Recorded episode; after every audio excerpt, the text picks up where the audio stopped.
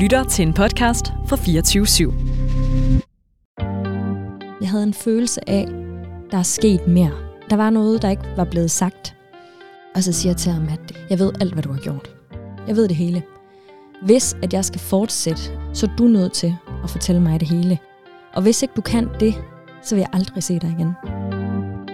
Hvis du falder og brækker benet, kan du ringe et et to. Så kommer der en ambulance og henter dig, og hurtigt er du hjemme igen og i bedring.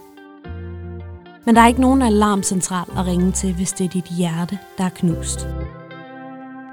Derfor har jeg skrevet en bog med de allerbedste råd til at komme videre og lavet den her podcast, så du ikke er alene. En slags kærlighedsambulance, hvor jeg hver uge inviterer en gæst ind, der har fået knust sit hjerte, men er kommet ud på den anden side og er klar til at fortælle, hvordan de gjorde. Mit navn er Maria Jensel. Du lytter til et et to for knuste hjerter. Velkommen til.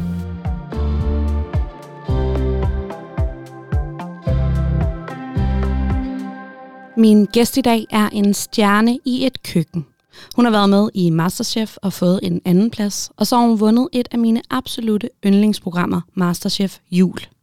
Hvis du har set de sæsoner, så har du også set hende spille skuespil, uden at du vidste det. For bag kameraerne udspillede der sig en historie. En kærlighedshistorie fuld af løgne og hemmeligheder. En historie, som er en soap opera værdig, og som hun selv den dag i dag har svært ved at begribe, rent faktisk skete for hende. Velkommen til dig, Laura Sahl Daucke. Tusind tak. Selv tak. Tak for den fine intro. Og tak, fordi du har lyst til at komme og fortælle din historie. Ja, selvfølgelig. Altså, øh, grunden til, at du er her, kan vi godt afsløre, er, fordi du sendte mig en besked i sin tid. Ja. Ret lang tid siden. Men, øh, men der skrev du simpelthen til mig, jeg kan lige prøve at finde den. Ja, gør det. Og så uden at spoile for meget. Okay, du skriver, jeg har en fortælling om et knust hjerte. Selv den dag i dag forstår jeg ikke, at det virkelig skete for mig. Og så skriver du lidt nogle detaljer om, hvad det er, der egentlig foregår, som jeg lige vil undlade. Og så siger du, og der startede det største skuespil, og så endda for rullende kameraer. Ja. Kæmpe cliffhanger. Fuldstændig. Og det er så rigtigt. Altså, øhm, ja, jeg tror selv den dag i dag, der skulle gå nogle år, før det virkelig gik op for mig, hvad det egentlig var, jeg stod i dengang. Ja, ja. Det er meget spændende. Ja. Det er øh, den historie selvfølgelig, vi skal dykke ned i ja. øhm, om lidt. Men inden da, så øh, vil jeg lige skrive et kærligheds-C V med dig. Ja. Så Laura, hvor mange gange har du været forelsket? Jamen, øh, sådan rigtig forelsket, det tror jeg har været omkring syv gange. Mm-hmm. Ja. Ja. Mm-hmm. Hvor mange kærester har du haft? Jeg har haft øh, fem kærester. Ja. ja, så to forelskelser, der aldrig blev. Ja, lige præcis. Ja. Ja. Hvor mange gange har du slået op med nogen, og hvor mange gange har nogen slået op med dig? Jeg har slået op med nogen fire gange, ja. Og så er der en gang, der er en, der har slået op med mig. Okay. Mm. Er det fordi, at du er sådan ret hurtig til at kunne mærke, nu, nu skal jeg videre, nu er det ikke det her? Altså har du let ved at slå op? Altså jeg synes, det er mega svært at slå op, og jeg tror faktisk, jeg er typen, der... Øh, Og det er jo så forkert, men hvor jeg prøver at trække mig lidt i håb om, at øh, den anden går vil slå op med mig. Ja. For jeg synes, det er så svært, og jeg, altså i hvert fald også, da jeg var yngre, var jeg super konfliktsky omkring ja. det. Ja. Ja. Hvordan kan det så være, at du alligevel har slået op øh, altså fire gange ja, jamen, altså, ud af fem? Jeg tror så nåede man til et punkt, hvor at det nok var mere venskab, end det egentlig var kærlighed. Ja. Ja. Så du godt kunne finde det i ja, dig alligevel. Ja, præcis. Ja. Og så har der været en gang, hvor at... Øh, Ja, med den fortælling i dag, hvor jeg slog op, og det var, det var hårdt, men det var det, der skulle til. Ja. Mm. Hvor mange gange har du fået knust dit hjerte? Det har jeg to gange. Den ene gang, den vi skal høre i dag, ja. Og så en til? Og så en til, ja. ja. Og troede du nogle af de her to gange, at du aldrig ville blive glad igen? I situationen, så tænkte jeg, at det, det, det kunne jeg ikke se mig ud af. Jeg ville aldrig blive glad. Hvordan føltes det? Jamen altså, jeg synes, følelsen af, at man er alene, og der er bare ikke noget, der kan gøre en glad. Altså det er sådan, nu har jeg ikke prøvet at være deprimeret, men jeg tænker, at det må være sådan den følelse, at man bare går og kan slet ikke se det, det gode i livet i en periode. Det er jo, det er jo skrækkeligt at være i. Ja, mm. Det er ret øh, alt overskyggende. Ja, det er det virkelig. Er du blevet glad igen? Ja, jeg er blevet mega glad igen. Og i dag har du så en kæreste? Ja, jeg er gift den dag i dag. Ja. ja. Og har I, altså, hvor er I i jeres relation? Har I børn, eller bor sammen, eller hvad, hvor er vi henne? Vi bor i hus sammen og har en datter. Dejligt. Ja, så det er mega. Hvor gammel er hun? Hun er i halvandet. Ej, vildt. Ja. Så I er helt øh, nye? Fuldstændig. Ja. Helt på bare bord. Altså. ja. Ej, hvor vildt. Ja. Stort. Ja. Hvor lang tid har I været sammen? Jamen, øh, vi har kendt hinanden i øh, seks år. Altså, da jeg mødte ham, der var det bare en følelse af tryghed. Det var noget, jeg havde øh, søgt og manglet, og den, ja, altså hvis man kan sige, der er noget, der hedder kærlighed ved første blik, så, øh, så tror jeg, det var det, der skete. Nå. Jeg kunne mærke det med det samme. Altså, første date, hvor vi fik en øl, der vidste jeg, at vi to, vi bliver kærester. Det gør vi. Så det var helt skørt. Nej, hvor dejligt. Fantastisk, ja. Så, øh. Tror du, I kommer til at være sammen for altid? Ja, det, det tror jeg, det håber jeg, ja. Ja. Nå, men Laura, vi kan ikke uh, trække spændingen mere ud. Nej. Det er også lidt ufint, det der med at lave cliffhanger ja, på den måde. Ja, fuldstændig. Men altså, jeg kan ikke lade være. Jeg synes, din besked var så cliffhanger-agtig til mig også. Altså selv hvis jeg havde læst hele beskeden ja. op, også ja. her, så ville der være rigtig mange ubekendte, hvor man bare sad, hvad, hvad, hvad? Ja. Men øhm, skal vi ikke starte ved begyndelsen? Jo. Hvor møder du det her menneske, som historien handler om henne? Jamen, øhm, jeg er ganske ung, da jeg møder ham. Jeg er omkring atten år. Og øh, vi møder hinanden igennem en øh, fælles bekendt. Og vi er sådan, altså det er meget sådan den der gå i byen tid. Ja. Hvor kommer I fra? Vi kommer fra øh, Aalborg-området begge to, ja. Ja, og har mange fællesvenner også. Okay. Ja. Aalborg er jo ikke så stor, og vi er jævnaldrende, så... Øh, så begynder I at feste sammen. Det gør vi, og altså, fra jeg ser ham første gang, der bliver jeg betaget af ham, og jeg synes, han er vildt flot og spændende. Og øh, jeg kan bare mærke, at der sådan er en gensidig sådan spænding mellem os, og ja, der er, der, vi har et godt øje til hinanden. Ja. Og jeg bliver faktisk ret hurtigt forelsket i ham. Altså, jeg kan i hvert fald mærke det der med, at jeg tænker hele tiden på ham, og vil gerne være sammen med ham hele tiden, og det der med, når man er i byen sammen, så, og, eller sådan hver for sig, så er tanken om, skal vi tage hjem sammen i dag, og vi vil hinanden super meget. Bliver I kærester? Det gør vi ikke til at starte med.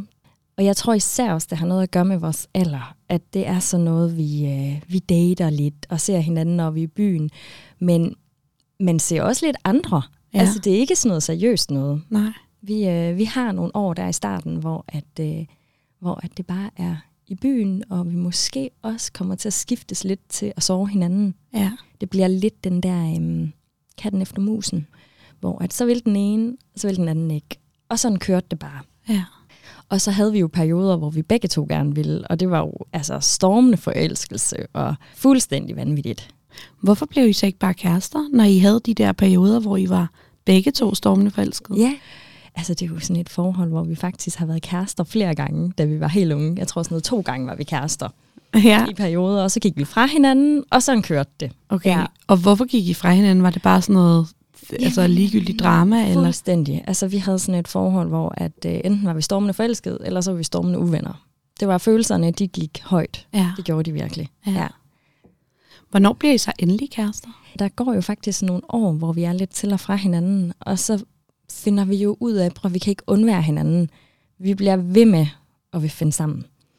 Så nu er vi nødt til at gøre det her ordentligt. Nu er det dig og mig, og vi skal finde en fælles lejlighed, og vi skal bo sammen og skabe et liv. Og det der med, at vi, altså jeg tror også, jeg følte nu, det er sådan ved at være, vi er ved at være voksne. Nu hvor gamle var skal vi gøre det, og jeg tror, vi var sådan noget tyve år. Eller ja.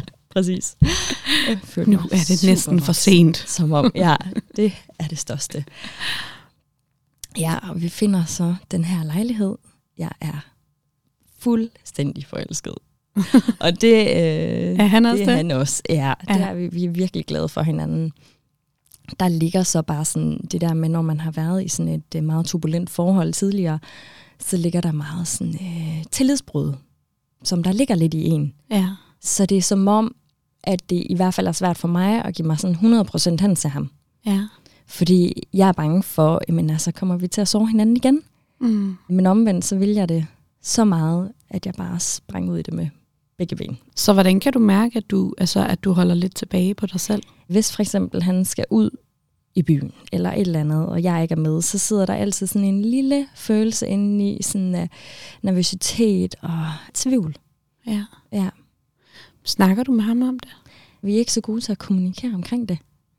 Jeg tror, han har det på samme måde med mig, det er jeg egentlig ret sikker på, fordi... Uh, så han ja. bliver også nervøs, ja, når du skal ud? Ja, præcis, ja.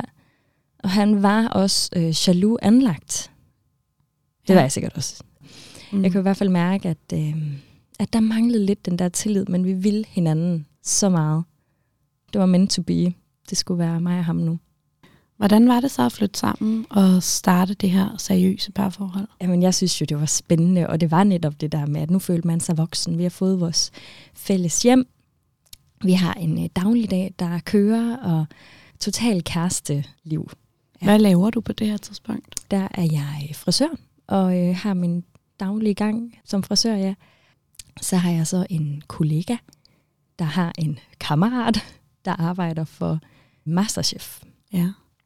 Han er så sådan lidt, ej, om ikke hun kendte nogen, og med det her madlavning, og min veninde er sådan, jo, eller kollega, at jo, jeg, jeg har faktisk en, jeg tror, vi snakker i hvert fald lidt om det, jeg synes, det er sådan, nej, det virker lidt spændende. Og jeg går sådan lidt og tykker på det. Laver du meget mad på det her tidspunkt? Det har altid været mit frirum, og jeg har lavet mad, siden jeg var barn. Den måde, jeg har slappet af på og været kreativ, og så jeg har altid lavet meget mad. Ja. Jeg tænkte så sådan lidt, ej, jeg er slet ikke dygtig nok. Altså, det skal være sådan en mesterkok, de får ind. På det her tidspunkt var jeg enogtyve år, så jeg var sådan, det, det kan jeg ikke endnu. Men øhm, jeg fik egentlig meget at vide, sådan at det her det er også en læringsproces. Ja. Man behøver ikke at være en mesterkok. De vil også rigtig gerne se et udviklingsforløb. Og så gik jeg sådan lidt og tykkede på det, og tænkte, nej, ved du hvad, jeg prøver altså at smide en ansøgning. Og så må vi se. Ja. Var det sådan, fordi du trængte til at få en oplevelse, eller der skulle ske et eller andet? Helt sikkert.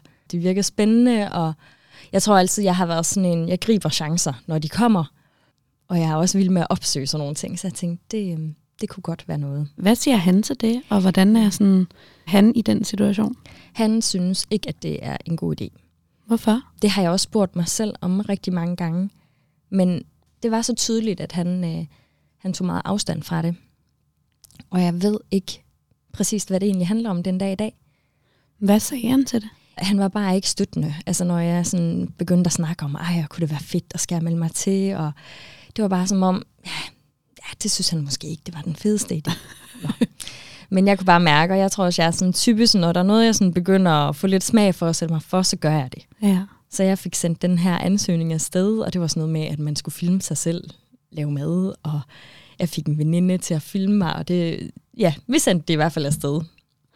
Du blev ikke skræmt væk af, at han øh, ikke synes, det var fedt? Nej, jeg tror faktisk, jeg fik det sådan lidt mere, nå okay, det vil du ikke have, så gør jeg det. Altså... Der var ja, stadig der sådan, var sådan lidt, lidt stædighed i mig. Det var sådan den der lidt, prøv her, så gør jeg det. Ja. ja. Det kan også godt være, måske det også er lidt i tråd med den opstart, I har haft med tror de der jeg. år, hvor at hver gang, at der har været et eller andet, så I ligesom vendt mod hinanden og mm. været sådan, om så fuck dig-agtig, ikke? Lige præcis. Og du spørger ham ikke indtil på noget tidspunkt, ligesom at sige, hvorfor, øh, hvorfor er du ikke støttende? Jeg vil mega gerne det her. Jamen altså, jeg kan huske, at vi sidder til øhm, sådan en lille mindre fest, hvor vi sidder og får lidt vin, og vi sidder og hygger os. Og så øh, kommer vi ind på snakken. Jeg har jo mange veninder, der er meget sådan, det er så fedt, det skal du bare. Øhm, og så kommer vi til at snakke om det, og så siger han ordret, at han synes, det, hvis jeg gør det her, så er det fordi, jeg er medielyderlig. Så er det, ja. fordi jeg bare vil ses. Okay. Så jeg ved ikke, om det det, det handler om, at han havde lidt svært ved, hvis at jeg skulle blive, ja. altså at det skulle gå mig godt i det her. Øhm, måske en nervøsitet for, altså kommer vi til at glide fra hinanden, der bare kom ud på en helt forkert måde. Ja. Fordi det er klart, for mig, det sårede mig jo helt vildt. Ja. For jeg gjorde ikke det her, fordi jeg var medielederlig. Jeg var nysgerrig, og jeg ville gerne udfordre mig selv, og jeg ville gerne lave mad. Altså det var egentlig det, det handlede om, ikke? Det er det. Det er ja. jo sjovt. Ja, lige præcis. Ja, ja. Det er jo sådan, ja. altså, det er jo lidt ligesom at, at sige sådan, nej, men jeg vil gerne øh, ud på en eller anden sabbatrejse, eller det det. jeg vil gerne have, tage det her intensive skrivekursus, yes. eller hvad det nu kan være. Ja. Det er jo bare altså, oplevelser i bogen, når man er helt ung, ikke? Det er nemlig det. Nå, men I starter sådan lidt skævt ud så, ja. fordi du ender jo med at komme med i MasterChef. Ja, der er sådan en... Øh, castingrunde, audition, inden den, man ser i fjernsynet. Ja. Og den kommer jeg til, og øh, ja, skal ind og lave noget mad, bare for nogle øh, almindelige kokke, der skal vurdere det. Mm. Og de skal ind og se, hvordan jeg er foran eller bag kameraet. Og det går rigtig fint, og jeg får at vide en uge efter, eller sådan noget, at, øh, at jeg er gået videre, og skal nu til den rigtige audition foran de tre dommere. Altså der tror jeg, jeg har det sådan lidt, okay, nu er jeg nået hertil, og hvis jeg kan gå videre og få det her øh, famøse hvide forklæde, så kommer jeg til at knokle for det. Altså så vælger jeg det. Og da jeg så skal til den her øh, audition, casting øh, foran dommerne, der får man jo at vide, at man gerne må have noget familie, eller nogle veninder, eller ja, kæreste med, hvad man end vil. Og det har han ikke interesse i, og dele sig i. Så man kan bare få en med, der står ja, der uden for audition ja. og venter på en. Ja. Det er lidt det, man ser det, på kamera ja. tit, ikke? Altså, så står der så en der bror ligesom, eller en mor eller en kæreste eller et eller andet med. Og hæpper ja. og støtter. Ja. Så da du kommer, kommer du så alene til din audition, eller ja. har du nogen andre med? Jeg tager nogle veninder med ja. i stedet for. Og jeg kan bare huske det der med, fordi det er en hel dag, vi skal ned og filme. Der var ikke noget sådan, ej, held og lykke i dag, og det, det skal nok gå, og du er mega... Der var ingenting. Hvad siger du til det? Altså, har I nogen konfrontationer omkring Overhovedet det? Ikke. Jeg, der bliver bare sådan helt tavshed. Og jeg kan huske, det er den mest underlige følelse, fordi jeg har det bare sådan, det her, det vil jeg så gerne. Men du vil slet ikke, at jeg gør det. Men øhm, jeg havde og har nogle vanvittige gode veninder, der bare var det vildeste heppekor, og var sådan, de kører bare med, og nu skal du ned og få det forklæde her. Ej, hvor er det dejligt. Det er så fedt. Ja. Og jeg husker, jeg kommer derned, og jeg er selvfølgelig den allersidste, der skal ind og lave mad. Så det er sådan en hel dag, vi er dernede. Jeg kommer ind til de her tre dommere, og jeg har lavet en nyfortolket version af Brændende Kærlighed. Ja. Og, øh, og også meget smukt symbol på, øh, hvad for en situation ja. du selv står i. Jamen, det er så rigtigt. Og de, øh, de kunne lide min ret, og jeg får øh, tre jær og et forklæde med hjem. Og jeg er fuldstændig op at køre. Altså, jeg synes, det er det fedeste i hele verden. Og øh, jeg kommer hjem. Det er ret sent, vi er hjemme. Og jeg kan huske, at han lå og sov, og jeg sådan lægger mig ind til ham og siger, ej, jeg gik videre, jeg fik forklædet. Og det bliver bare sådan, nå, tillykke. Ingenting. Og det er som om, inde i mig der, der begynder det hele allerede at smuldre lidt. Altså, jeg vil ham super gerne, men jeg er så uforstående overfor, hvor lidt, ja, sådan, hvor lidt støtte der er hentet.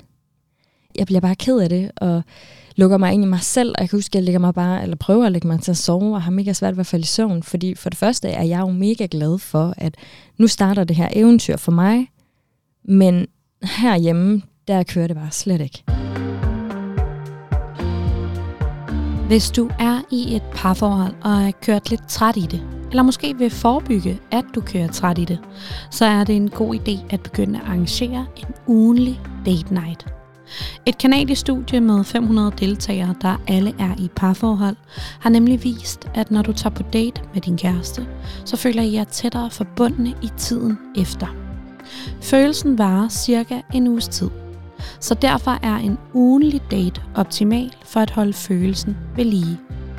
Studiet viste også, at dates uden for hjemmet virker bedst.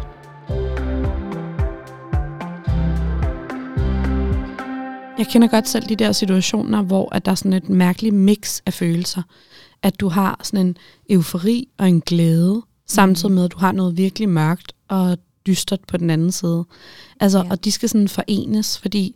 Du er jo stadig glad, formentlig, for at du er kommet med. Mm. Altså sådan, den glæde yeah. dør jo ikke, eller den spænding for det eventyr. Men samtidig, så er du ked af det over, at I har det dårligt, og det skal sådan, begge de følelser skal bo simultant yeah. i din krop, ikke? Ja.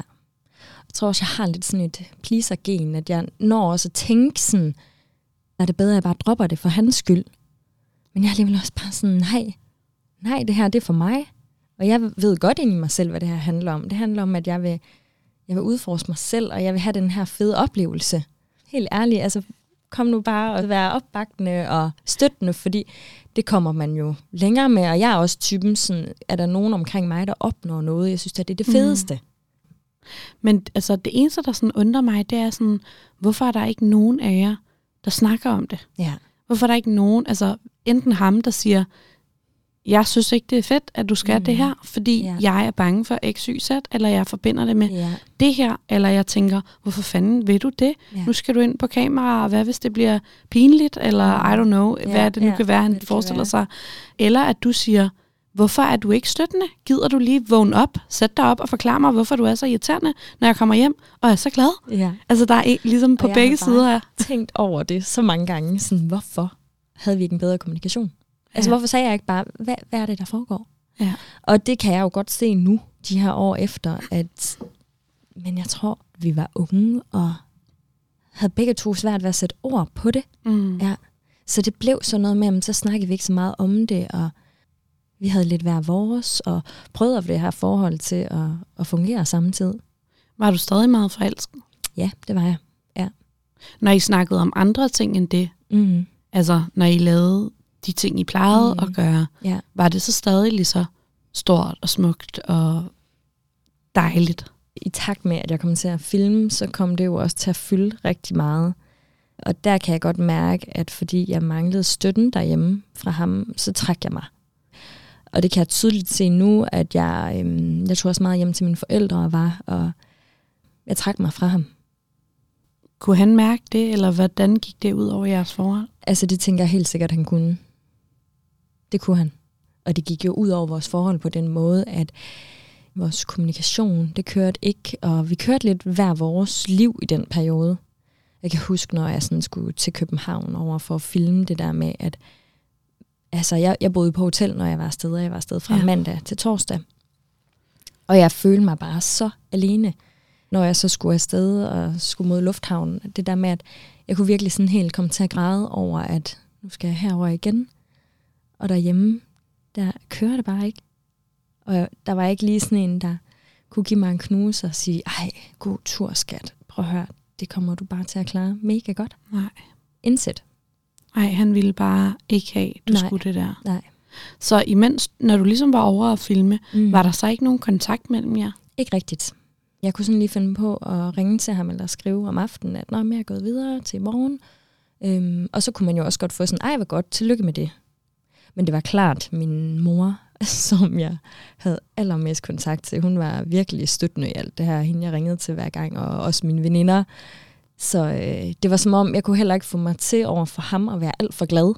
Så jeg prøvede også lidt at nede dem. Det er sådan, åh, jamen, det, det er gået fint, og jeg er videre til i morgen. Og, ja. Ej, det kender jeg godt. Altså fra andre veninder, jeg har, hvor at der har været, når man står i en situation, hvor man ikke tør over for sin kæreste, at øh, dele sin glæde, fordi han ikke vil have den. Jeg, jeg har også nogle veninder, hvor der har været noget misundelse mellem øh, dem og deres kærester, eller sådan noget, hvor de ikke har tur sige, jeg fik tolv, når de ved, at han fik fire, eller altså sådan noget der, ikke? Ja. Hvor at sådan, det, det skaber bare sådan en mærkelig, mærkelig hæmmet det gør det. energi i et forhold. Ikke? Jeg synes, man bliver bange for reaktionen, og bange for, at man bare gør det værre. Okay, men så når du var afsted og filme, mm. så var der meget begrænset kontakt, ja. og når du så var hjemme fre- fredag til søndag, mm. hvordan var jeres forhold så der? Det gik okay, når jeg var hjemme. Det synes jeg. Men jeg kunne også godt mærke en distance mellem os. Det var bare som om, der var noget, der var sådan, det var ændret, det var ikke helt det samme længere. Vi, altså jeg kunne godt sådan fortælle dig, ej, så skete det her, og den her helt vildt dygtige gæstekok kom ind, og vi skulle lave hans retter. Altså sådan noget det, og det kunne vi også fint, altså det kunne han fint snakke med på, og, og synes det var spændende, men øhm, det var ikke sådan med klapsalve, når man kom hjem, og sådan, det var det altså ikke. Hvordan er det for dig så at være i MasterChef? Kan du nyde det? Er det den drøm og den oplevelse, du gerne vil have? Eller ligger det her så meget en dæmper på det, at du slet ikke altså, kan få det ud af det, du gerne vil? Når jeg kommer over for at filme, så er det som om, jeg går lidt ind i min egen boble. Så er det sådan, så det her, jeg er. Det her, jeg forholder mig til. Og jeg prøver lidt at lukke alt andet ude og bare være i det. Og det synes jeg faktisk, det går rigtig godt. Og det er... Øh Når man er over, så er man jo også sammen med rigtig mange andre mennesker, og man møder en masse, der har samme passion som en selv mm. øh, med madlavning. Og det kan virkelig også noget, og man får lov til at være i den her MasterChef-boble. Og så er det jo bare en spændende oplevelse. Så jeg kunne faktisk godt være i det og nyde det. Men jeg kan bare huske, at hver gang vi var færdige med at filme, og vi skulle, skulle tilbage til mit hotelværelse, så blev jeg bare ked af det. Så synes jeg, det var mega hårdt at være afsted. Havde du sådan lidt hjertesorg på forhånd-agtigt der, fordi du altså kunne mærke, at det måske lakkede mod enden, eller tænkte du bare, det er bare en lille udfordring, så snart det her er slut, ja. Så er alt godt igen? Jeg tror, jeg sådan tænkte, ej, det skal bare lige filmes færdigt, og det, vi skal lige på den anden side af det. Og så kan han også godt se, at det har været en fed oplevelse, og han kan også se, at jamen, jeg har ikke, det er jo ikke, fordi jeg har ændret mig, vi er de samme. Vi skal bare lige på den anden side af det. På det tidspunkt var det ikke sådan, det var ikke en tanke, jeg havde, at ej, jeg er nødt til at slå op. Nej. Det tænkte jeg ikke. Det var mere sådan, det finder vi ud af. Nu fylder det her lige, og det skal klares, og så skal det nok gå. Og du var heller ikke bange for, at han ville slå op, altså at han var på vej væk?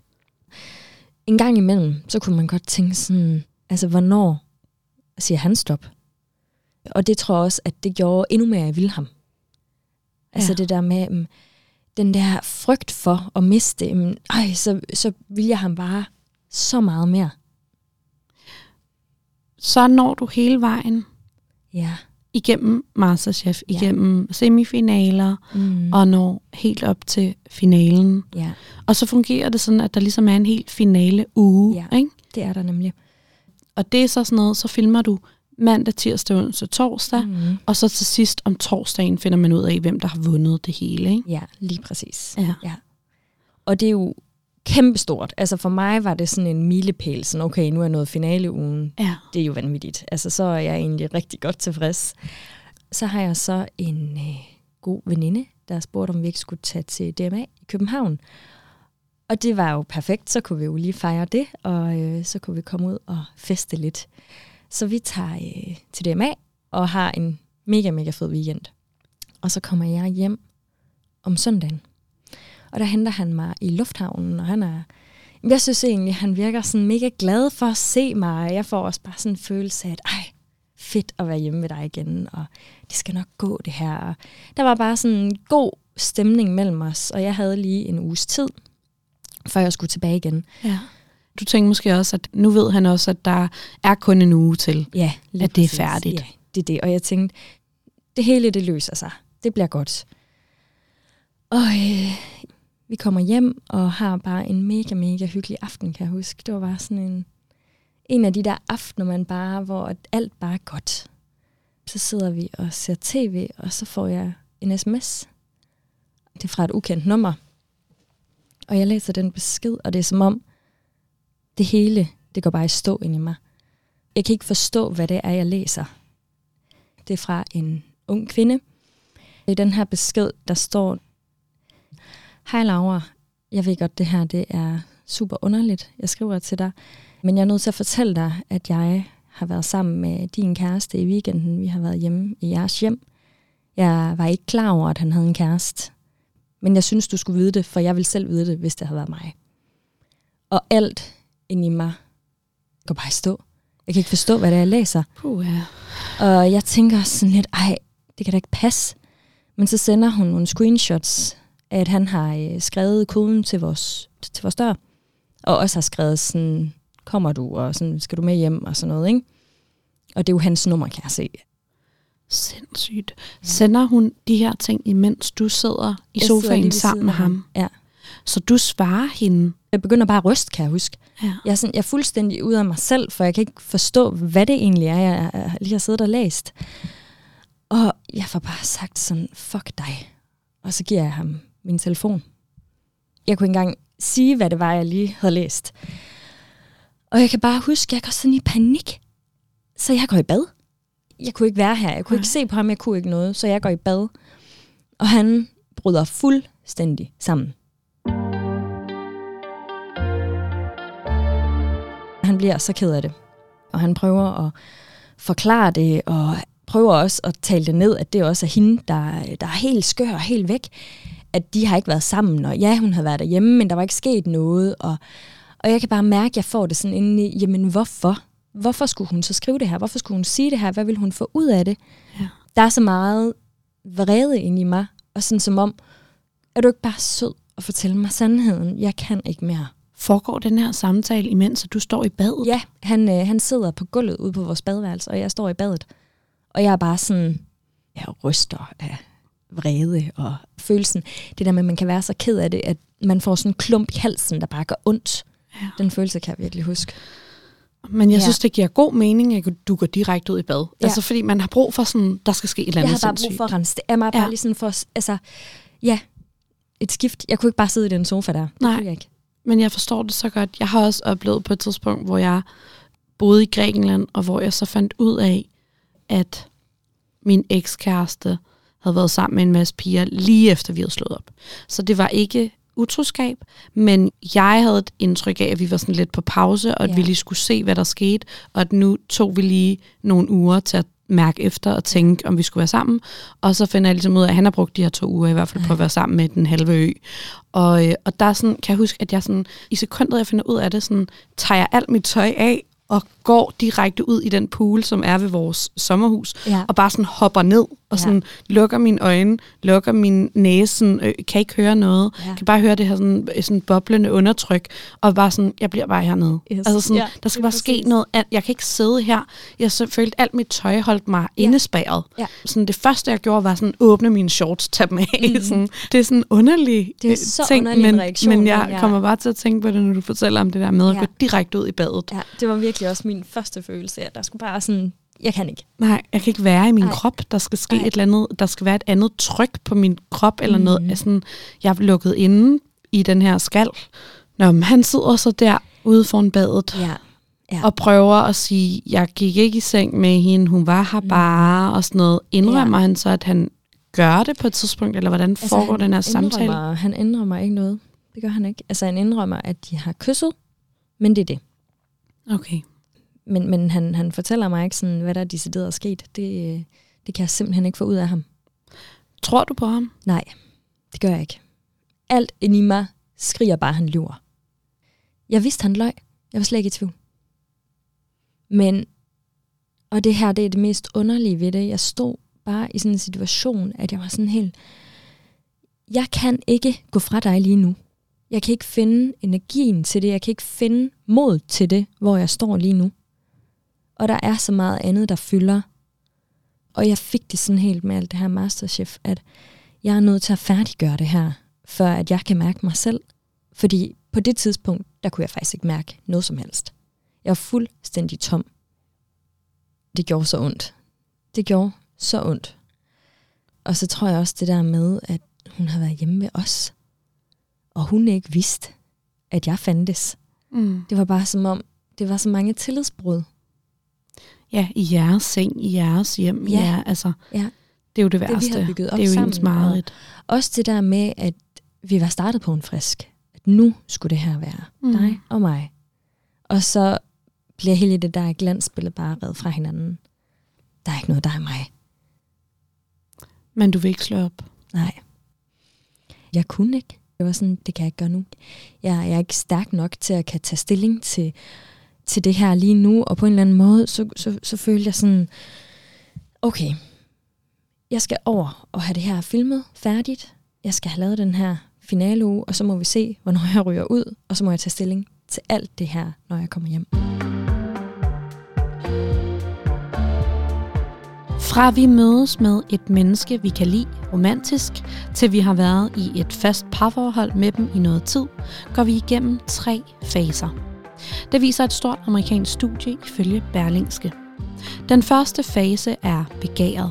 Her bliver vi tiltrukket af personen og får lyst til at røre ved dem, kysse dem og måske have sex. Den anden fase er selve forelskelsen. Her kan man se, at produktionen af lykkestoffet dopamin, som er ekstremt afhængighedsskabende for os, øges markant.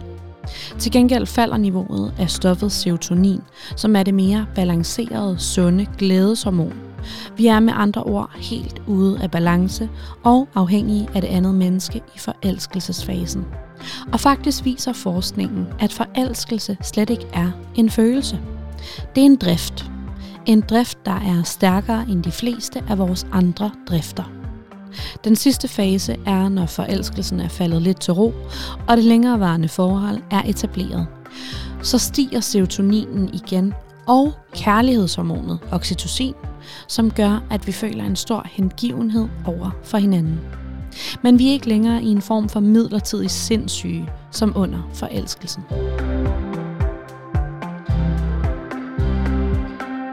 Hvad sker der så herefter? du får det her at vide, og ja. Du kommer vel ud af badet på et tidspunkt. Og ja, lige præcis. Og det er som om, at det hele går sådan lidt i stå derhjemme. Altså, han er mega sød over for mig. Han er super sød over for mig. Lige pludselig, så synes jeg også, at han bliver sådan, han bliver sådan meget støttende i alt det her med Masterchef. Lige pludselig sådan, at ej, det skal nok gå, og nu skal du bare afsted. Og han prøver virkelig sådan at redde det her forhold, ja. Og jeg kan også mærke, at han, er, han, han angrer også. Han er, han er selv ked af det over, hvad han har gjort. Men han indrømmer stadig han ikke. Han indrømmer ikke noget. Det gør han ikke. Indsæt. Han holder fast i, han, holder han fast har i, ikke været i seng med hende. Det har bare været et kys, og ingenting nærmest. Og også var den lidt, lidt lagt over på hende. Det er hende, der er skør. Altså, hvad gør du noget i forhold til kontakten med hende? Altså, jeg skriver med hende. Og jeg kan faktisk mærke på hende, at hun sådan, nu har jeg sagt det her, og jeg har ikke lyst til mere. Nej. Altså, jeg havde bare brug for at få det ud, og så må du deale med, hvad du vil gøre med den her information, men, men jeg vil ikke rodes ind i mere. Jeg tror lige på det tidspunkt var jeg bare sådan, ej, hallo, kom, altså, vi skal mødes, du skal fortælle mig alle detaljer. Men den dag i dag, kan jeg, der synes jeg, det er meget fornuftigt, det hun gør. Hun, øh, hun vælger ja. Også at passe lidt på sig selv, tror jeg. Ja, sådan, nu har jeg sagt, jeg hvad jeg skal sige, og så må du... Og jeg kendte hende jo heller ikke. Nej, og hun ja. Vidste ikke, at hun havde været en homebreaker på den ja, der hun måde. Hun vidste ikke, at han havde en kæreste, Ej. Så jeg synes faktisk, jeg synes faktisk, det var ret flot, det hun gjorde. Og jeg kan godt sådan selv tænke, hvad, hvad ville man selv egentlig have gjort? Men jeg synes faktisk, det var ret stort. Ja. Ja. Jamen, øhm, jeg tager over og skal filme. Og øh, jeg går, altså jeg prøver virkelig bare sådan at lukke mig ind i det her med, at okay, nu er jeg i København, og nu handler det om den her konkurrence. hundrede procent. Og jeg kunne også mærke, at de sidste, vi var tilbage i feltet, for det første var, var folk mega dygtige. Jeg synes, at det var en vanvittig sæson, jeg var med i af virkelig dygtige ja. øh, mennesker, der var med. Og alle begyndte at gå op i det. Altså sådan, det, det blev konkurrence. Der var ikke, jo, der var også venskaber imellem, men der var klart konkurrence. Mm. Og nu handlede det om, hvem, øh, hvem der nåede længst. Så jeg tror sådan lidt, at jeg kunne ikke give plads til den her kæreste, så jeg kunne ikke give plads til alle de følelser. Jeg var nødt til at pakke det væk. Og det var virkelig, virkelig svært. Kunne du det? Altså fordi når man ser, jeg har jo set den her mm. sæson, ja. Før du overhovedet skrev til mig. Jeg ja. Har set den nærmest ja. Dengang, tror ja. Jeg. Og ville aldrig nogensinde gætte på, at du var i noget form for opbrud mm. derhjemme. Du var jo den mest smilende, energiske, disciplinerede, engagerede mm. unge pige, som bare arbejdede der ud af ja. I det køkken. Og det var også det, jeg gjorde. Nu gør vi det her, og det kan jeg godt. På en eller anden måde, så gjorde det jo også, at jeg ikke skulle forholde mig til det derhjemme. Mm. Jeg skulle bare forholde mig til at være her ja. Og gøre mine ting. Jeg kan huske, at vi sidder sådan, øhm, vi laver sådan nogle synkklip, hvor at man sådan også fortæller om ens liv derhjemme, og der kan jeg huske, at jeg havde en... Øh, en, der stiller mig spørgsmål og sådan noget. Og han ville også gerne sådan komme lidt ind på med min kæreste derhjemme, og hvordan det var. Og jeg kan bare huske, at jeg var bare sådan, det, det vil jeg ikke snakke om. Det vil jeg ikke. Jeg kan ikke.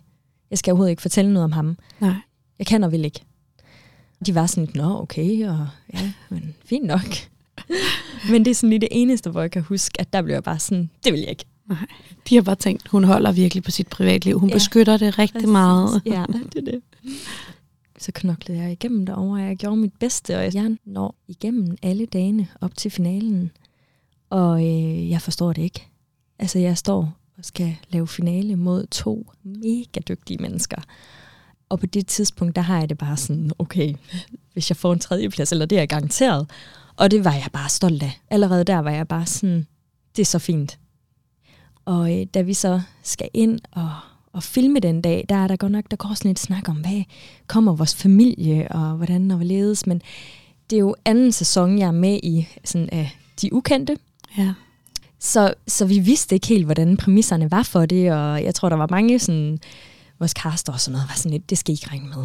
Og jeg fik det faktisk sådan lidt, nå, men det er egentlig godt, fordi så kan jeg bare fokusere på det her, jeg er i, og jeg skal ikke tænke på, om han skulle komme herind, fordi det ville jeg ikke kunne. Nej. Jeg er et mega dårligt sted, så jeg har det sådan lidt, han skal ikke, han skal ikke komme herind. Det er min ting. Altså jeg følte det sådan, det er min lille verden. Her må han ikke komme ind.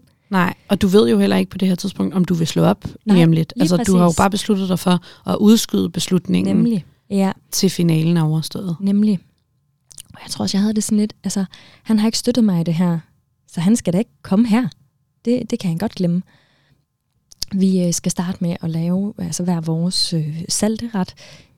Jeg får lavet min ret, og det bliver bare, altså, det spiller bare. Det hele det kører, og jeg er så stolt, at jeg er sådan lidt, okay, ryger jeg ud nu, så er det fair nok. Fordi jeg kan ikke bedre end det her. Jeg har lige præsteret det bedste, jeg kunne, og det gik, som det skulle, og jeg var bare mega glad. Så går jeg simpelthen videre fra hovedretten til desserten. Og der er jeg bare sådan, okay, det her, det er kæmpe, fordi nu skal jeg ikke være en af dem, der ligger mit forklæde. Og det var på mig sådan, det var vildt, at jeg ikke, jeg, jeg skulle ikke have at vide sådan, Laura, øh, læg dit forklæde ud af Masterchef. Mm. Fordi nu bliver der bare råbt en vinder op, og ja. Så bliver jeg enten vinder, eller jeg får en anden plads. Det synes jeg, det var kæmpe stort. Ja, det er det jo også. Ja. Dommerne, de skal lige sådan, øh, ja, fortælle, hvad der nu skal ske, og nu skal vi til at lave dessert og mm. alt det der. Og så siger en af dommerne så, men øh, først så er der lige nogen, I skal hilse på. Og der begynder mit hjerte bare hammer. Så ved jeg godt, nu kommer familie. Hvem, altså, hvem kommer? Og jeg kan jo bare huske, når jeg tænker, bare det er min mors søster, bare det er dem. Så er jeg bare lykkelig. Og ind ad døren kommer min mor og min søster og min ekskæreste. Og da jeg ser ham, altså det løber koldt ned ad ryggen på mig. Og jeg kan ikke lade være med at tænke, hvad laver du her? Fordi han har ikke støttet mig i noget af alt det her. Og, og lige nu er jeg usikker på, om vi overhovedet skal fortsætte med at være, være kærester. Og han ved, at han lige har været der utro. Han ved alt, hvad han lige har gjort. Han ved det hele. Og han kommer ind storsmilende. Og hvis man, øh, altså hvis nu man ser det afsnit den dag i dag, der kan man se, at han prøver at kysse mig, men jeg vender kinden til. Og den der følelse af, at nu er det her for rullende kameraer, at jeg føler, at mit hjerte det bliver knust. Jeg kan ikke gå ind og lave den her dessert nu. Jeg kan ikke gøre det her, mens han står og kigger på mig, og skal spille den der kæreste, der bare har været der hele vejen igennem. Nej. Så skal du lave din dessert, og han står ja. deroppe på sidelinjen ja. og skal kigge med. Han står og kigger med på det hele, øh, og jeg laver den her dessert. Og jeg kan bare huske, at jeg sådan, indeni der ryster jeg bare. Jeg er sådan, jeg kan næsten ikke være i det, men nu har jeg det også sådan, der er en ret tilbage. Det er min sidste ret herinde, og jeg skal nyde det. Og jeg får lavet den her dessert, og det hele det går, som det skal. Og alt bliver vellykket. Det bliver, som jeg vil have. Og jeg er bare sådan, på det tidspunkt, der tror jeg sådan, jeg er ikke, øhm, jeg er ikke super spændt på, om jeg kommer til at vinde, eller om jeg kommer til at få en anden plads. Jeg er faktisk nået der til, at nu vil jeg gerne have det her afsluttet. Ja. Jeg er færdig nu. Jeg kan ikke mere. Tænker du også, jeg er færdig nu med ham og med os? Ja, det er helt sikkert den følelse, jeg får, at jeg sådan kan mærke i maven, at det her det er ikke rigtigt længere.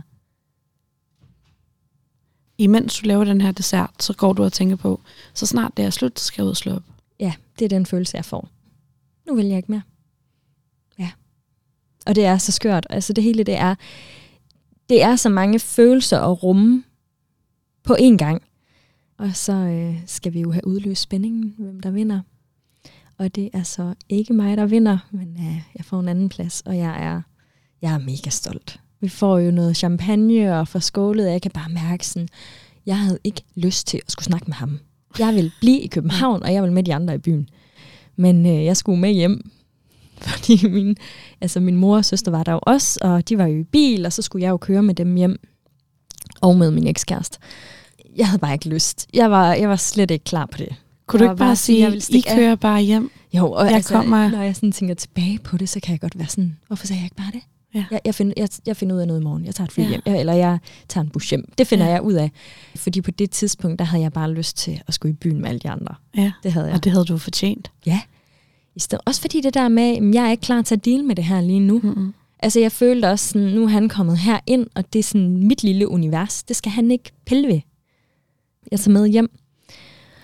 Og øh, da jeg kommer hjem, der er det sådan lidt en tom følelse, jeg sidder tilbage med.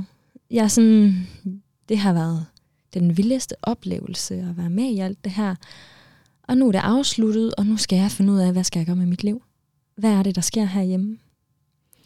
Hvor skal jeg bo henne? Kan jeg bo her alene? Altså har jeg råd til det hele? Og jeg var ung, og så er der så heldigvis en rigtig god ven, der siger til mig sådan, prøv lige at høre, Laura, skær lige alt det der fra. Prøv lige at skære det økonomiske fra, skære alle de der bekymringer fra, og så skal du mærke efter ind i dig selv, hvad vil du? Og det var bare noget af det klogeste, jeg har fået at vide i lang tid der. Sådan, hvad vil jeg? Jeg vil ikke det her mere. Jeg kunne bare mærke det. Det var ikke sundt for mig, og lige meget om vi så kunne komme videre herfra, så er det her et kæmpestort tillidsbrud, mm. som jeg ikke kan tilgive. Og samtidig på det her tidspunkt har han jo stadig ikke indrømmet det. Nej, altså I har stadig ikke haft ikke en, en ærlig samtale. Præcis. Som jeg også sådan havde tænkt lidt, okay, kunne han bare lægge sig ned fladt og sige, ved du hvad, det her er sket, sådan og sådan, nu kan vi komme videre herfra, mm. og det er dig, jeg vil. Men det blev da ikke gjort. Jeg synes, det var et spind af løgne, vi levede i.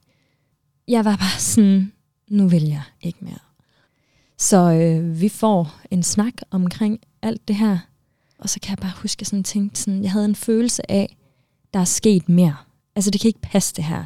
Jeg havde en følelse af, at der var noget, der ikke var blevet sagt. Så det, jeg gør, det er, at jeg sådan vælger at sige til ham, øhm, prøv lige at høre, jeg har fået en masse ting at vide. Jeg ved alt, hvad du har gjort. Simpelthen. Jeg ved det hele. Hvis at jeg skal fortsætte, eller at jeg kunne, sådan, kunne forestille os, at vi to vi kunne finde sammen igen, så er du nødt til at fortælle mig det hele, for jeg skal høre det fra dig. Og hvis ikke du kan det, så vil jeg aldrig se dig igen. Og han øh, holder fast i, men der er ikke noget. Så jeg rejser mig op og sådan lidt, ved du hvad, vi kommer aldrig til at se hinanden igen. Og han bliver frustreret og ked af det, og får mig sådan, nej, vent nu lige, og han får mig sat ind igen. Og øh, for første gang, så er han ærlig. Og han fortæller, hvad der er sket. Han tror jo, jeg ved en masse ting, jeg ved ingenting. Altså indsæt, jeg kører total bluff på ham. Altså jeg ved overhovedet ikke noget. Det er bare din jeg fornemmelse. Havde bare en fornemmelse, altså en følelse af, der er sket noget. Og hvad det er, jeg ved det ikke, men jeg skal finde ud af det. Og det var også lidt ufint af mig, fordi jeg vidste jo godt, lige meget hvad han kommer til at sige, jamen, så kan jeg ikke. Men jeg fik det ligesom sagt på en måde, at prøv lige at høre, hvis du vil fortælle mig alt, hvad der er sket, så kan vi måske prøve at finde ud af det. Mm. Og så finder jeg så ud af, at jo, hende, pigen der, han havde haft med hjemme, den var jo god nok, og der var jo sket nogle ting. Og så har han også haft en anden med hjemme, og det er faktisk min barndomsveninde. Hun havde også været hjemme ved os i vores fælles hjem, hvor han har været sammen med hende flere gange. Og hvad, hvad fanden sker der? Altså, hvad, hvad er det her for noget? Og jeg følte mig bare sådan, kæft, jeg følte mig snydt. Og jeg følte mig så dum. Altså sådan, hvordan har jeg ikke kunne se det? Ja. Så han gjorde det her, hver gang jeg har været afsted over at filme Masterchef, som han heller ikke havde støttet mig i. Men så havde han hans snit til at få andre med hjem, imens jeg var ude. Og så det, at det er din barndomsveninde, er ja. jo bare... Kontaktede ja. du hende bagefter? Nej, det gjorde jeg ikke. Jeg valgte faktisk bare at blokere hende. Fordi jeg var bare sådan lidt, du skal i hvert fald ikke følge med i mit liv. Altså, jeg har heller ikke lyst til at følge med i dit. Mm. Jeg skal slet ikke se, se dig. Så du har aldrig set hende aldrig siden? Aldrig set hende siden. Jeg har heller aldrig altså, hørt fra hende eller noget som helst. Ja. Da han har fortalt dig det her, mm. hvad gør I så derfra? Jeg får sagt til ham, at øh, det er slut nu. Jeg kan ikke mere. Og så siger jeg til ham, at øh, du har ja, fjorten dage eller sådan noget til at pakke dine ting, og så bliver jeg her i lejligheden. Og det var, ja, det var sådan, det endte. Han øh, får pakket alt sine ting ud, og får flyttet ud. Og så, øh, så har jeg ikke haft kontakt til ham siden. Til at starte med skrev han nogle gange til mig, hvis han sådan var fuld, at han savnede mig og sådan nogle ting. Og jeg ville bare helt lade være med at svare på det. Simpelthen bare lukke af for det. Fordi jeg kunne bare mærke sådan, nu skal jeg videre. Og jeg kan ikke komme videre, hvis vi kører i det gamle spor med, at nej, men, måske bliver det godt. Måske kan det blive mm. bedre. Og, fordi jeg nåede frem til sådan, det kan ikke blive bedre. Det kommer aldrig til at fungere. Mm. Og kunne det så blive mig og ham igen, så er der så mange tillidssvigt. Altså der er så mange svigt imellem os, at det bliver aldrig godt. Mm. Og for mig var det bare sådan, ja, nu fik jeg svar, og nu kan jeg komme videre. Nu kan jeg komme videre, fordi det var som om, der var så meget uvist i al den tid, hvor jeg stadigvæk filmede, og jeg vidste ikke, jeg vidste ikke præcis, hvad det var, der var sket, og det var som om, nu har jeg fået svar, og nu kan jeg lukke det her kapitel ned og sige, nu ved jeg de ting, der er sket, og jeg kan komme videre. Hvordan havde du det indeni i forhold til hjertesorg? Mm. Var du øh, sådan blevet kold over for det og skåret det ud af dit liv, før det nærmest altså noget at ramme dig, fordi du bare tænkte, det her det er for langt ude, eller, mm. eller var du helt ødelagt? Jeg kan bare huske, det er sådan, det er tomt. Altså det er så tomt derhjemme, og jeg skal sådan finde ud af, hvordan gør jeg det her nu? Og jeg går sådan lidt, jamen sådan lidt i sådan en lille boble, og jeg, kan, jeg, altså, jeg er jo super ked af det. Jeg savner ham også. Men jeg savner jo ikke alt det, der er sket, men jeg savner jo ham. Jeg tror, at jeg tog lidt afstand til det hele. Jeg var jo mega ked af det og såret. Men i stedet for, så blev jeg sådan lidt, ah, så begyndte jeg at rende mega meget i byen og feste og lukke af for det på den måde. Og det kan jeg godt se den dag i dag. Det var overhovedet ikke sundt for mig, fordi jeg skulle have taklet det anderledes. Jeg skulle have givet mig selv tid og lov til at være ked af det. Men jeg tror også, jeg fik sådan lidt den der facade på over for, for mange i min omgangskreds. At nej, det er godt nok, og jeg er videre, og det er så fint. Øh, men indeni var jeg jo simpelthen så ked af det. Sådan en ting som madlavning, det har jeg jo altid gjort øh, af glæde, og fordi at jeg har nydt det. Og i hele den her periode efter, der lukkede jeg bare helt ned for det. Jeg gad slet ikke lave mad. Og det er bare sådan, for mig er det sådan et tegn på, at så er der noget mistrivsel, fordi når jeg er glad, så laver jeg mad. Ja. Og jeg havde slet ikke lyst til det. Jeg var bare sådan, ej, jeg stoppede helt med det. Jeg mistede den der livsglæde til det. Det er jo så vildt. Mm. Og da programmerne begyndte at køre, der fyldte det også rigtig meget for mig, at han kom til at være med i det sidste afsnit. Og jeg tror også, jeg fik det sådan lidt, åh, folk de skal bare ikke tro, at han har været den der støttende kæreste igennem alt det her, fordi det, det har han ikke været. Mm. Det her, jeg har familie og veninder, der var det, men det var altså ikke ham. Så det fyldte også meget. Jeg synes så, jeg fik rigtig, rigtig god feedback på programmerne, som de løb over skærmen, og det var en vild oplevelse at se. Men altså, jeg, jeg er inde i en periode i mit liv, hvor jeg egentlig ikke har det særlig godt oven på alt det her. Og jeg tænkte også det der med, at jeg skal bare ud og date nogle nye, og det der med, at man sådan ligesom kan komme lidt over sin hjertesorg med en anden. Ja. Altså, det var nok den følelse, jeg var sådan også det der med trygheden i det, at ej, så, så skal jeg finde en ny. Og det fandt jeg bare ud af, at så endte man i sådan nogle forhold, der ikke var sådan super sunde, og det blev bare sådan noget, hvor man datede lidt på må og få. Mm. Og så øh, gik der noget tid, og jeg sådan valgte at sige, nu lukker jeg af for det her. Altså slut. Nu stopper jeg med det. Og nu prøver jeg lige at tage en slapper og mærke efter mig selv. Finde lidt ro i alt det her. Og det var godt for mig at trække stikket. Det var mega godt. Jeg fandt sådan ud af, okay, hvis du sådan gør det hyggeligt derhjemme. Altså det der med sådan, gør rent og købe nogle friske blomster. Og altså igen få det her hjem til at være mig. Tænde nogle stearinlys og sådan begynde at nyde at være alene. Ja. Det hjalp mig mega meget. Forkæle mig selv lidt. Det der med, ej, men så skal jeg have noget lækkert og spise. Ja. Og være god ved mig selv. Sådan give mig selv noget kærlighed. Mm. I stedet for. Hvordan var opmærksomheden altså fra Masterchef, da programmerne kører? Der er jo nogen, der, der ligesom kan mærke sådan, okay, det her, det ændrer mit liv-agtigt, ikke? Ja. Nu, nu åbner alle de her muligheder sig. Mm. Og, og jeg tror også, der er mange, der oplever sådan, der skete ikke en skid-agtigt. Ja. Hvad var din oplevelse? Altså, jeg synes, det var ret vildt, fordi jeg fik virkelig god feedback på det, og altså, jeg tror også, jeg fik det sådan lidt, fordi så var folk sådan, nu skal du smide, mens jeg har noget, det er varmt, og ja. Jeg var sådan, hvad skal jeg? Skal jeg åbne en café? Skal jeg blive kok? Skal jeg? Og jeg kunne ikke helt finde ud af, hvad var det egentlig, jeg ville.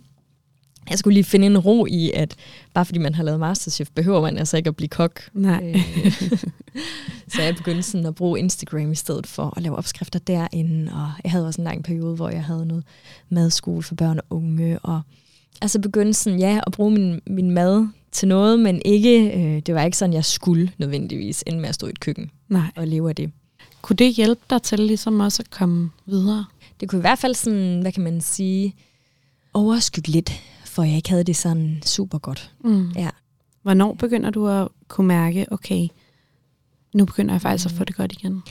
Da jeg sådan begynder at finde lidt mere ro i mig selv, ja, der, det er som om, der begynder at falde ro omkring mig også, og jeg har accepteret lidt, hvad der er sket. Så begyndte jeg sådan lidt mere at blive mig igen. Så møder jeg, jeg på date med min nuværende mand, og der kan jeg bare huske, at jeg fik den der følelse af sådan, ej, okay, ham der, han er bare sådan, han vil passe på mig, han vil være der for mig, og det var sådan en helt vild følelse, sådan noget, jeg bare havde manglet i mit liv. Øhm, og vi dater lidt. Og så begynder jeg at lave mad igen.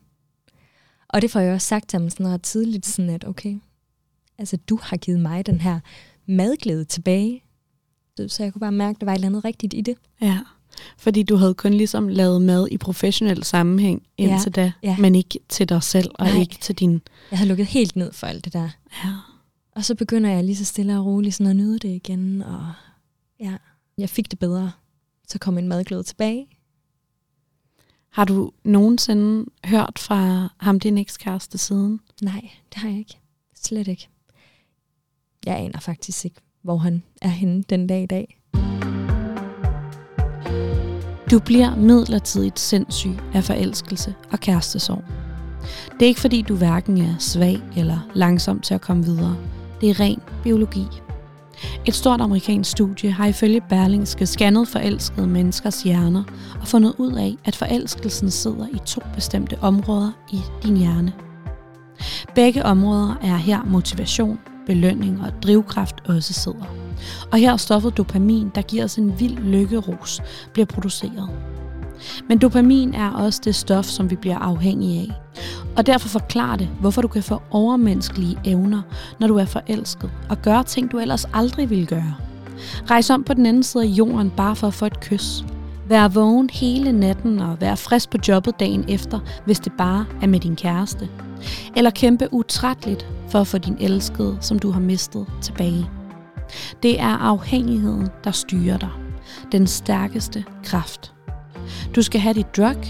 Din drivkraft er forelskelsen, og dit drug er den, du elsker. Og når du pludselig ikke længere kan være sammen med den person, bliver du lige så tosset, som hvis du var misbruger, og nogen tog dit stof fra dig. Så giv lige dig selv et break, hvis du ikke kan kende dig selv for tiden. Det er bare biologi, og det går over. Laura, hvad er dit øh, allerbedste råd til en, der sidder og har hjertesorg lige nu? Åh oh ja, altså øh, det råd, som jeg i hvert fald selv kunne bruge dengang, det var sådan lidt, prøv bare at finde dig selv lidt. Find noget kærlighed til dig selv. Om det så er lidt mere selvforkælelse og hygge lidt om sig selv noget ekstra. Ja.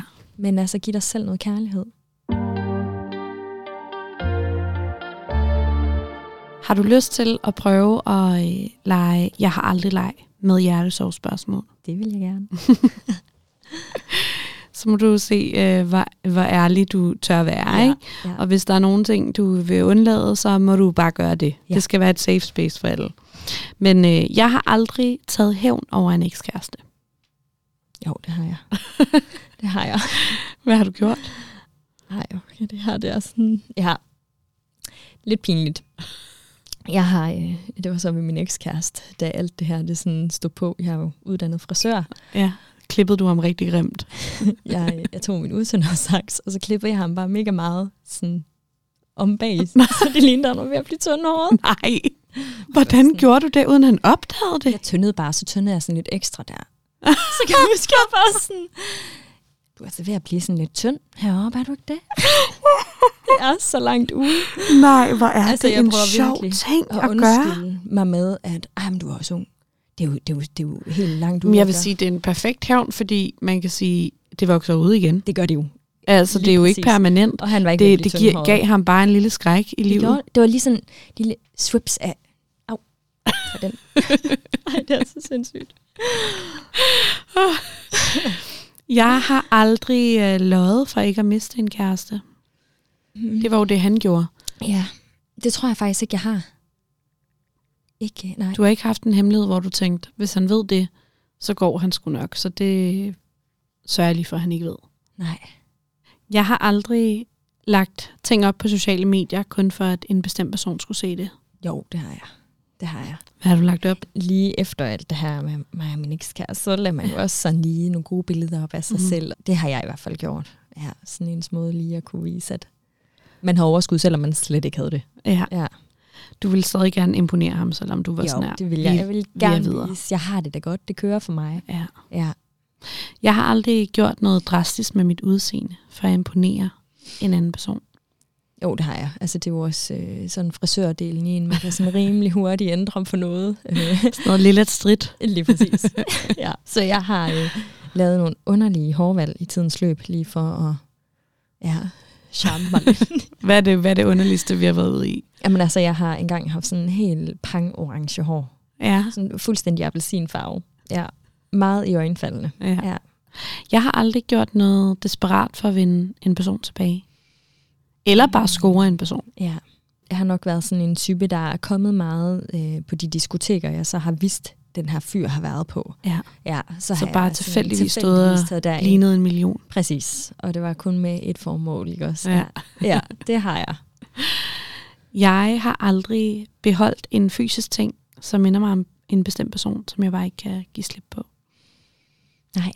Du har ingenting tilbage fra jeg det forhold der? Ingenting tilbage. Indsæt. Ingenting. Hvad gjorde du? Lavede du sådan en akut øh, oprydning? Ja, og jeg tror også, jeg var sådan lidt øh, med billeder og alt muligt, man havde sammen. Jeg var sådan, det skal bare væk. Ja. Ja, jeg lavede, ja akut oprydning, det var et rigtig godt ord. Ja. Så, så smed du bare det hele ud? Ja, det gjorde jeg. Vildt nok. Ja.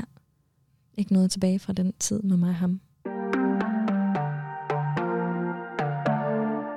Laura, øh, er du klar på at prøve at hjælpe en lytter?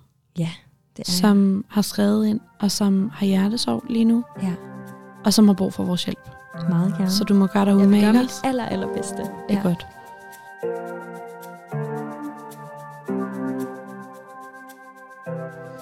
Kære Maria og gæst. Min kæreste og jeg har været kærester i et år, men inden vi blev rigtige kærester, sås vi et par måneder.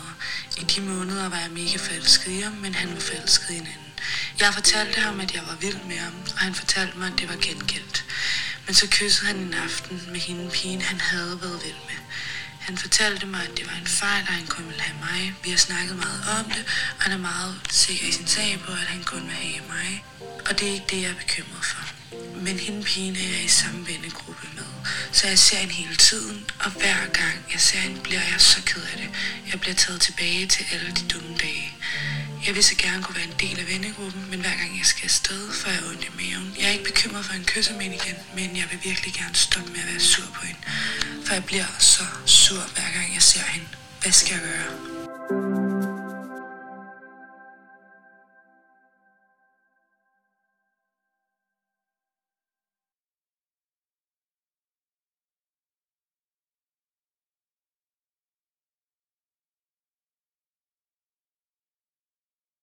Au. Ja. Ja, den er ikke sjov. Nej, hvad tænker du? Jamen, jeg tænker, det må være utrolig hårdt at blive konfronteret med det, hver ja. gang man ses. Det må være ganske forfærdeligt. Jeg kan i hvert fald godt have det sådan lidt, at det lyder over på hende, som om hun er meget sikker på det her forhold, og at øh, hun egentlig har en god tillid til ham. Hun har tilgivet ham? Ja, lige præcis, og de er kommet fint videre. Øhm, jeg kunne i hvert fald godt tænke, at hun er nødt til at få snakket med hende pigen.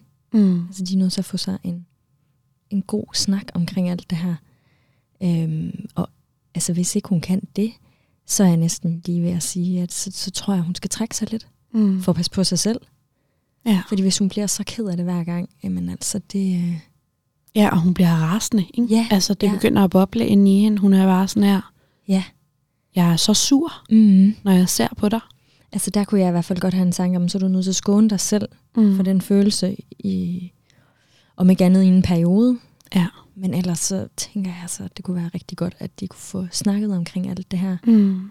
Ja, jeg vil også sige, at altså for det første forstår jeg virkelig godt, at det er tortur. Ja. Ja. At sidde over øh, for det menneske, som på en eller anden måde har i hvert fald været en del af øh, to mennesker, som har såret en helt ekstremt meget, ikke? Og gjort, at man måske er blevet usikker på sig selv og på sin relation, og mm. tvivlet på alt muligt, og haft mistet noget tillid, og en naivitet ude i verden, som man havde før, og en godtroenhed, som måske også er forsvundet lidt, og det, det, det har jo bare nogle konsekvenser, når man oplever øh, utroskab, ikke? Jo, jo. Og, øh, og det, det kan jeg virkelig godt forstå, at når hun så ser hende, så bliver hun billedet på, det er dig, der har gjort alle de her ting inde i mig. Ja. Hvad bilder du dig ind? Og jeg er fuldstændig enig med dig i, altså sådan, for det første så tror jeg, jeg, jeg vil slet ikke kunne være i det. Mm-mm. Altså jeg vil ikke kunne sidde og hygge mig, og øh, spise kage og se film og tage i biffen og lave ting med mine veninder, hvis, der, hvis en af dem er den person. Altså, jeg vil slet ikke kunne nyde det. Nej. Jeg vil hele tiden tænke på det, jeg vil hele tiden være irriteret, jeg vil ja. synes, alt hvad hun sagde var irriterende. Præcis, og tænke over, hvad man selv gør og siger, og hvad hun gør og siger. Og præcis, være... og jeg vil tænke rigtig meget over, hvad jeg sagde om min kæreste, når hun ja, var der. Ja. Altså, lad os sige, at vi havde været op og skændes, så ville jeg aldrig sige det foran hende, fordi hun ja. skulle da ikke tro, at nu Nej, havde nu vi det dårligt. dårligt. Altså, det, det ville være så sådan, det ville virkelig være invaderende på en eller anden måde i den her vennegruppe. Så jeg vil også sige, hvis det er hendes allerbedste veninder, mm. de her piger, og de betyder mega meget for hende, og at denne her pige ikke er hendes bedste veninde, men hun er en del af den her gruppe, og hun altså ikke kan forlade den her gruppe. Hun er måske mm. også bedste veninder med nogle af de andre, eller hvad det nu er. Hvis det ligesom er sådan rigtig integreret og rigtig vigtigt for hende, så vil jeg helt klart også sige, så bliver du nødt til at snakke med hende. Ja. Så bliver du nødt til på en eller anden måde at få en form for afslutning, om det så er, at du bliver nødt til at sige til hende, du skal bare vide, det har gjort det her ved mig. Tænk over, hvordan du går ud i verden, og hvem du er sammen med en anden gang, fordi det har virkelig gjort ondt og såret mig. Det skal du vide, og så kan det være, at hun kan få den der uforbeholdende undskyldning fra den her pige, eller der kan komme en eller anden form for closure, ja. hvor ja. de kan få sagt deres følelser. Ja. Og omvendt, hvis den her venindegruppe er en ud af mange, du hænger ud med, hvis det ikke er dine fire bedste barndomsveninder, hvis det bare er et eller andet, sådan en, en relativt ny gruppe, hvor du også ser en masse andre veninder, som du også elsker, så vil jeg trække mig. Ja. Så vil jeg ikke engang orke den samtale. Nej, jeg har det på samme måde, så vil jeg, jeg vil ikke bruge tid på det. Sådan, det her, det kan jeg ikke. Ja. Slut færdig. Det er det. Sådan, ja. Jeg vil kun tage den samtale, hvis det virkelig var. Ja. Det er det eneste, jeg kan gøre for at få det godt igen, fordi jeg vil ikke miste de her piger. Hun skal i hvert fald gøre det for hendes egen skyld. Ja. Ja, det skal ikke være sådan noget med, at ah, så kan det være, at stemningen bliver lidt om det. Det skal Nej. være for hendes skyld. Ja, ja. hundrede procent. Og hvis du kan mærke, jeg kan ikke glip af noget ved at sige farvel til den her gruppe. Om ikke andet, så i et år eller et eller andet, så ja. kan det være, det er så meget på afstand, at det bliver ligegyldigt ja. for mig. Jeg tænker også det der med, hvis at månederne går, og man bliver sådan, ja... Nå ja, vi er videre mm. alle sammen. Så kan man begynde at tage det op igen. Ja. Men hvis du har andre venskaber, mm. som kan udfylde det rum der, så prøv at se de der piger individuelt, mm. når de ikke alle sammen er sammen. Ja. Så prøv at lade være med at tage med, når hende der er med. Ja. Altså, hvis man kan det, hvis det er en mulighed, mm. hvis de også ses sådan lidt i mindre grupper, ja. så gør det, og så se dine andre venner. Og hvis der ikke er nogen øh, andre veje, så må du tage den snak ja. med hende. Og jeg tænker også måske snakke med hendes venindegruppe om det. De andre mm. piger, fortæl, hvordan man egentlig har det ja. med det. Jeg er sikker på, at hun vil blive mødt af forståelse så. Ja. ja. Laura Sahl ja. Daucke, tusind tak, fordi du ville komme og fortælle den her historie. Det er mig, der takker. Hvordan har det været? Det har været, jamen, det har været spændende, og det har også været, det har også været sådan lidt følelsesladet, der skulle sådan hive op i den her lidt gamle historie, fordi det ja. er ved at være nogle år siden, det er sket. Men jeg tror også, det har været øh, rigtig fint for mig at, at få det fortalt. Ja. ja. Det har i hvert fald været en fornøjelse for mig. Jeg er glad for, at du havde lyst til at komme ind og fortælle din historie. Dejligt. Det var dejligt at være inde med dig.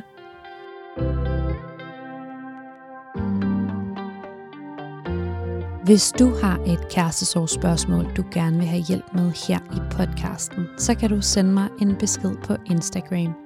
Så kan det være, at det er dit spørgsmål, vi tager op i næste uge. Og indtil da, så skal du bare huske, at alt bliver godt igen.